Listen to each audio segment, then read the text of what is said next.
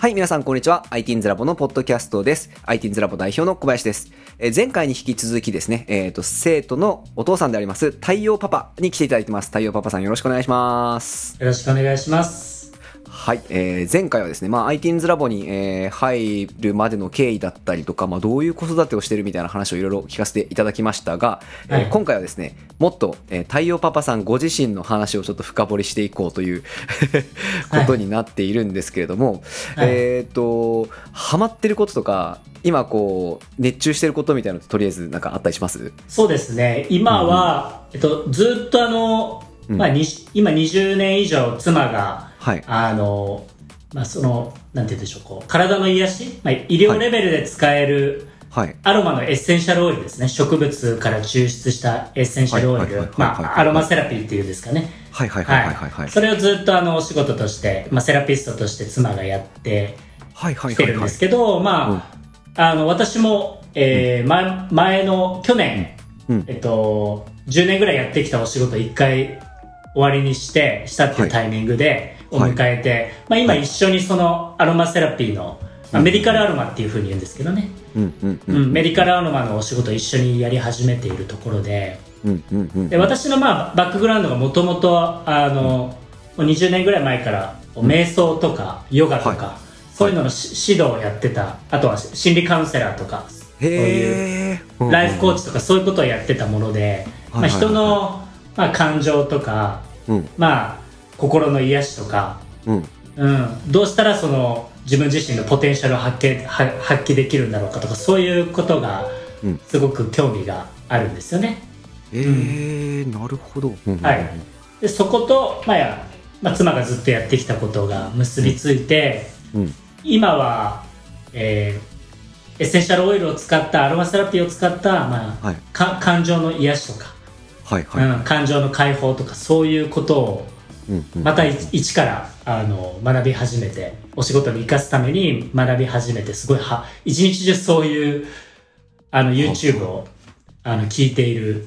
最近毎日を過ごしてますね。えーずっとそのアロマセラピーと癒しをテーマに勉強し続けてるみたいな感じってことなんですね。そうですね。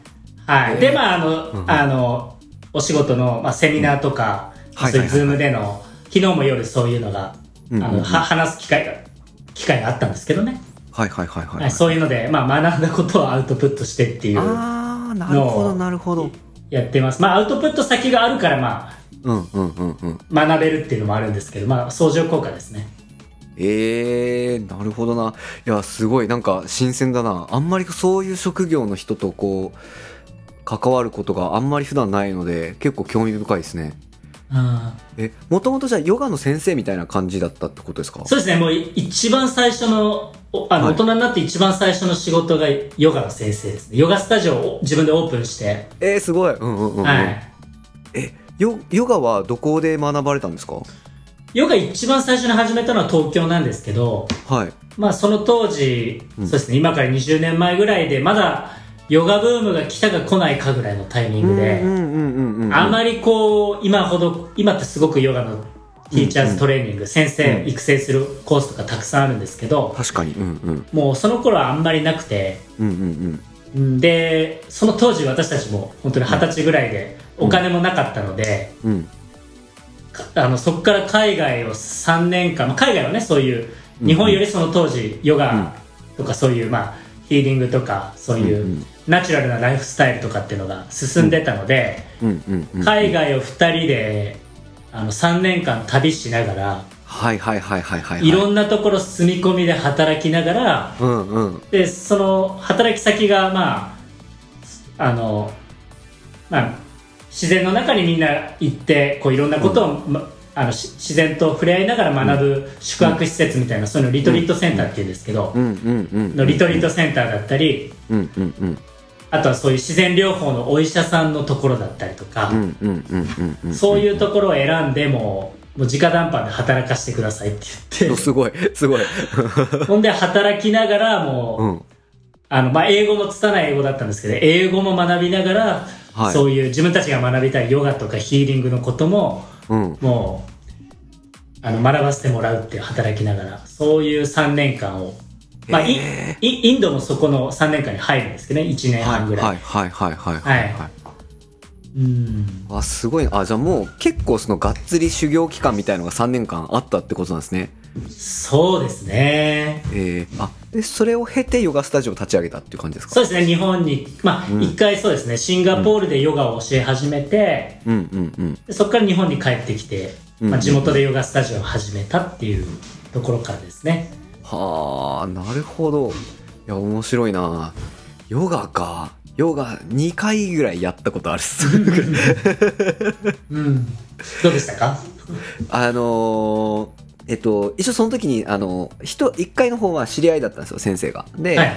えーっと、で、その時教えてもらったのが、あの、自分の体と遊んであげるっていう風んにん言われたんですよね。うんはいはい。で、結構それが、あ、ピンときたなって思って、うん。あの、僕もですね、あの、最近はそんなないんですけど、あの、い一時前よく座禅組んでた時があったんですよね。うん、で、うん、でその時になんていうかこうえっとなんかよく無になるとかよく言うんですけどあの、うん結構僕の体感としてはその自分の体というか自分自身を感じるっていうことってそんなにないじゃないですか。その、はい手のひらの温度を感じてみようとか、あ結構思ったよりあったかいんだなとか、そのはい自分の呼吸感じてみようとかあ呼吸がこれぐらいになってくると気持ちいいんだなとかっていうのって、はい。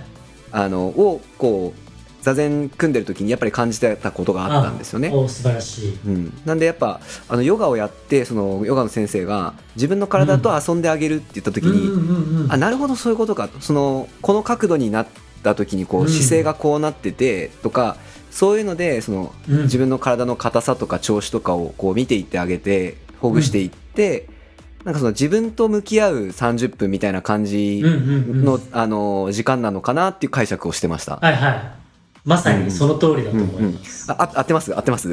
いやもうまあね そもそも合ってるとかどないかもしれないけど、私も一番大切にしてることが、まあめうん。うんヨガとか瞑想、まあ、自分ですがする上でもお伝えする上でも一番大切にしていることが今うん。おっしゃっていただいたことだと思いうんます。うん。うん。うん。ううん、ん、なるほど。いやでも大事ですよね。って僕めっちゃ思いました。は うん、その本当になんかこう自分の体の感覚って普通に生活してたらそんなにこう意識向けることないですもんね。い。うん。うん、でなんかだったりとかこう例えばこう手が痛いとかってしててもこう座禅組みながらそのそれをこうちゃんと感じてあげるとまあなんかう手が痛いイコール嫌だイラつくとかそういうのじゃなくてなるほど、うん手が痛いとはこういう感覚かみたいにこうなってくるみたいな。そうですね。うんうん、なんかそれをこう客観的に受け止めてあげるっていうのなんかすごく大事だなっていうのを感じましたね。はい。もう本当その通りですね。うんやっぱりこうじゃあヨガとかひ日常的にやってるとあの瞬間以外もその感覚で過ごせるようになるんですか、そうだと思います。っていうことですよね。はい。うん。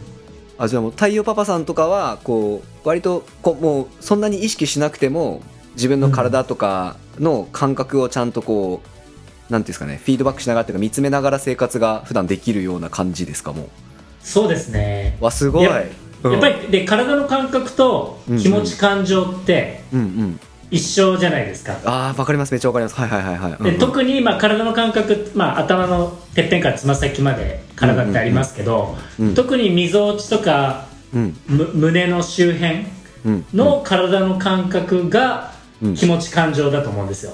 はあはあはあはあなるほどなるほど、うんうんうん、例えばつま先で悲しいとかないじゃないですか。ないですね。うんうんうん、まあ、やっぱりみぞおちとか胸のあたりでかなんかうん。何とも言えない感覚が悲しかったりするじゃないですか。うんなのでやっぱりまあねあの日常いろんなことあるじゃないですか。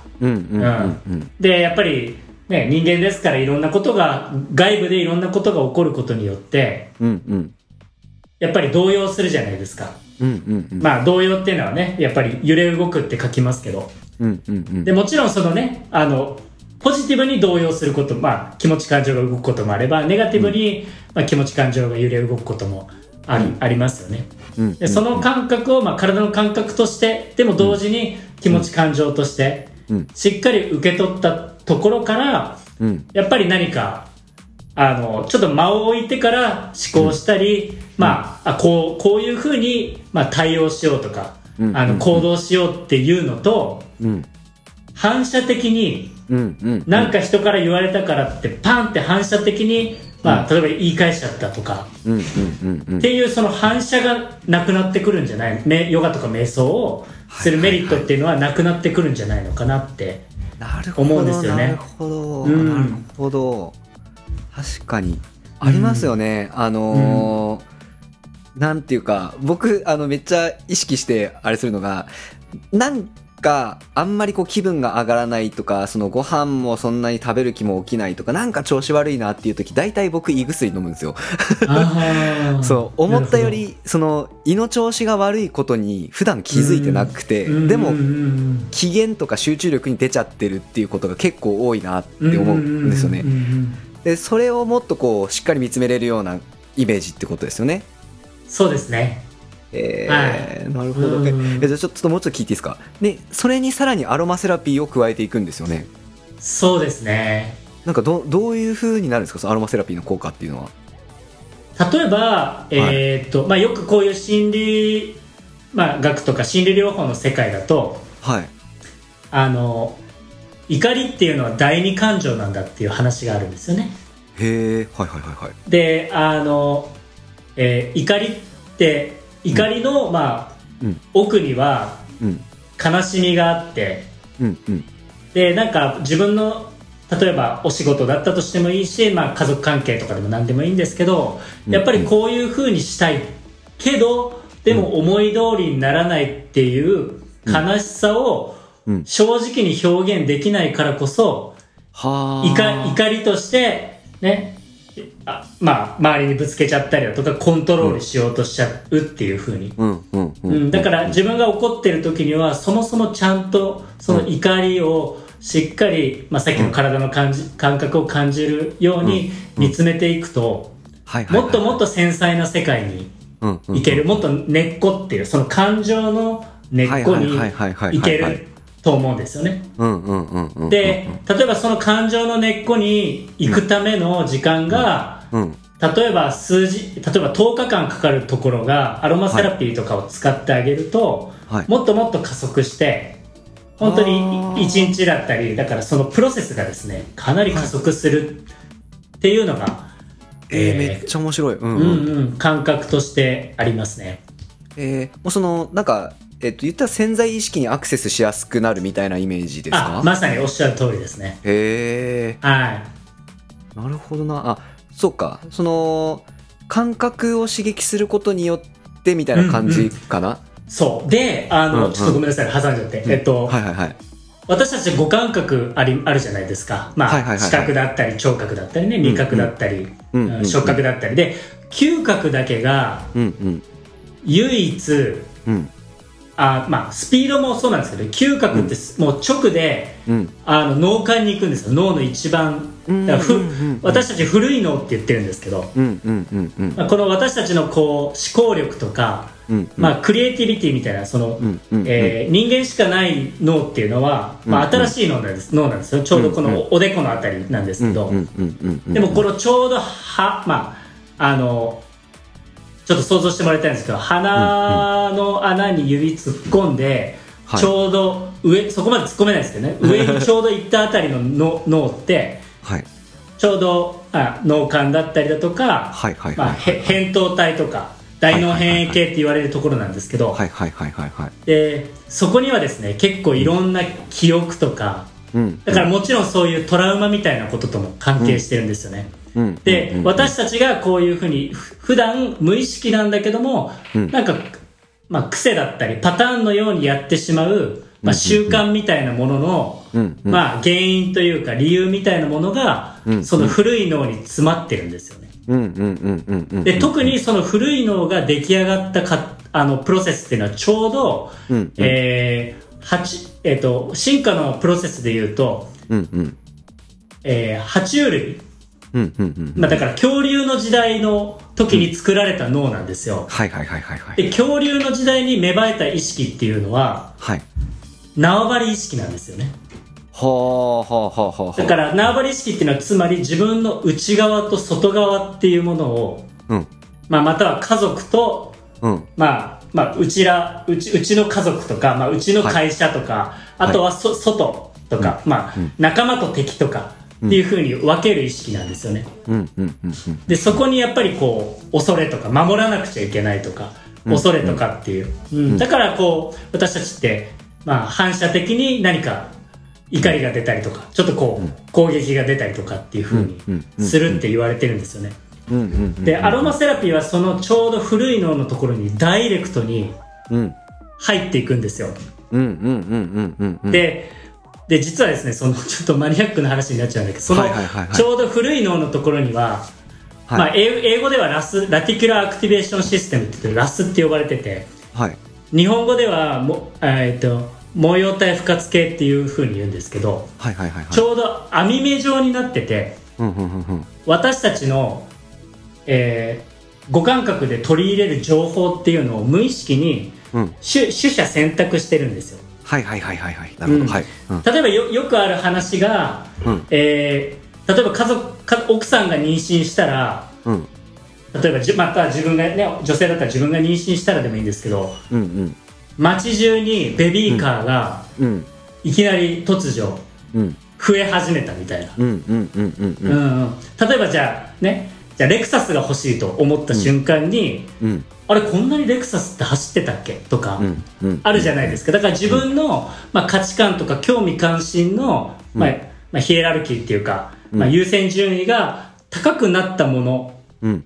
はそのラス、まあ、網目状のものをすりすり抜けて、私たちの、まあ、認識の世界に入り出すんですよね。逆にその優先順位が低いものっていうのは、うんその網網のところを通り抜けなくて私、はいはいはいはい見えてても認識できないっていううん。ことが起こってくるんですよね、うん。うん。うん。うん。でその香り以外の他の4感覚っていうのはうん。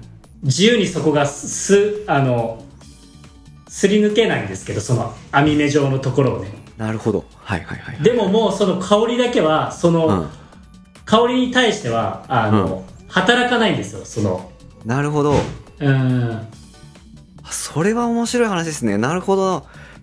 えっと、じゃあ、嗅覚による刺激っていうのは、ある意味強制イベントっていうことですね。その脳が、その選べない。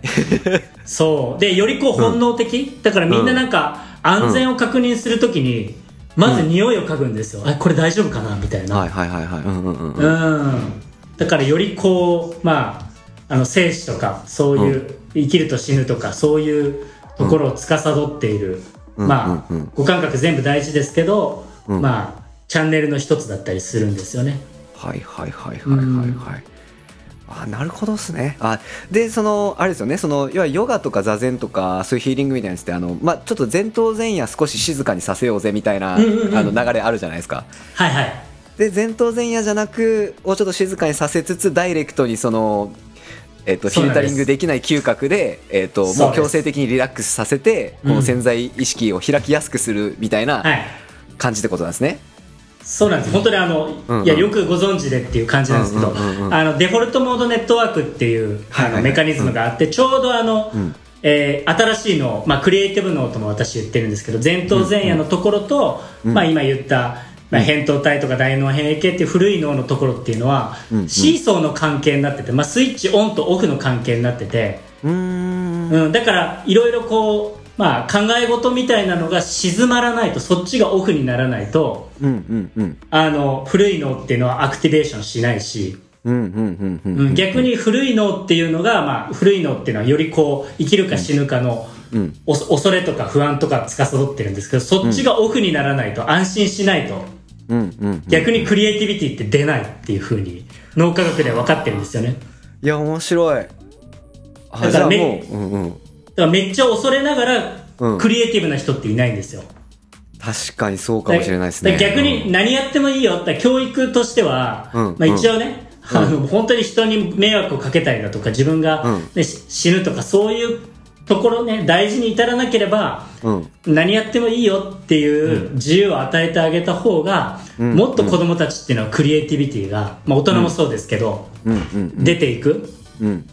でも私たちのやっぱり、まあ、今の、ね、教育わかんないですけど子供たちの、うん。でも、特にまあ私たちの時代とかって結構いろいろ親だったり、うん。ね学校の先生から結構いろいろ言われた、ねちゃんとちゃんとしなさい的なことを言われたしかも、ねね、日本っていうカルチャーの中での、まあ良かれみたいなことをね、まあ、しっかりやってみたいなことを言われてっていうのが、うん。うん。私としてはあるので、うんうんやっぱり自分自身もよりこう自由になったり、ね、クリエイティビティを発発揮するためにはいあ。そういう、まあ、無意識のところでうん。うん。自分の中にある、まあ、制限というか、うん。うん。まあ、思い込みというかそういうものを、まあ、アロマテラピーを通じてエッセンシャルオイルを通じて解放ししてしていきたいなっていう、うん、はあ。そういう思いですね。いやすごいあのーなんかまあまあそりゃそうなんですけどめちゃくちゃあの ちゃんとした知識のもとにあのそういうのトータルでやってあるんですねいやすごいなと思ってうんこの今ちょうどあのーこのトピックの最後に今一番学びたいことを教えてくださいっていうあれがあるんですけどもう今の話ですよね。そうですね。ル これを極めていくぞっていうのが今太陽パパのその目標っていうことですよね。はい。ああいや面白い話聞かせていただきました、なんかちょっと普通に今あの一コマ受講した気持ちになってます今。いや本当にね本当にもうん。う基礎知識をねあの、ご存知でいらっしゃるからねす素晴らしいですよね、あありがとうございます。いやそっかなんか今ちょっと聞きながらそう ITINS ラボのあのゼミ受けるときはいい匂いさせながら受けてねとか言おう言おうかなと思って。そういうことですよね簡単な話、うん、そううちの子供たちもあのいつも使ってるので、うんうんうんうんうん。うんなるほど使いながら受けさせていただいてますね。いや面白い。そうか。結構あの ITINS ラボだとあの BGM とかでその生徒たちの癒しさとかを作っていこうとかそういう取り組みはいろいろやってたんですけど匂いはさすがにやっぱやったことなかったですねまだ。うん。うん。いい話聞かせていただきました。ちょっとあのそろそろあのいいお時間になってしまったので、えーっとはい。締めに参りたいと思うんですけれども、えーっとい。かがでしたでしょうか、ポッドキャストを出演していただいてちょっと感想とかあればください。いやもう本当に純粋にあの、お話できてはい、あの楽しかったです。はい、こちらこそありがとうございました。はい。うん、なんかままだまだもう時間なんですけどまだまだ、うんうん。あの話したいなっていうふうにね。思いますそうですね。あのーこれ、なんていうか、もうずっとやっていくので、あのーうん多分2回目お誘いさせていただくこととか多分そのうちあると思うんですよね。なんで、ははいい、ぜひ2回3回とお話しさせていただけたら嬉しいです。はいありがとうございます、はい。じゃあ、えー今回はここまでになります。ありがとうございました。ありがとうございます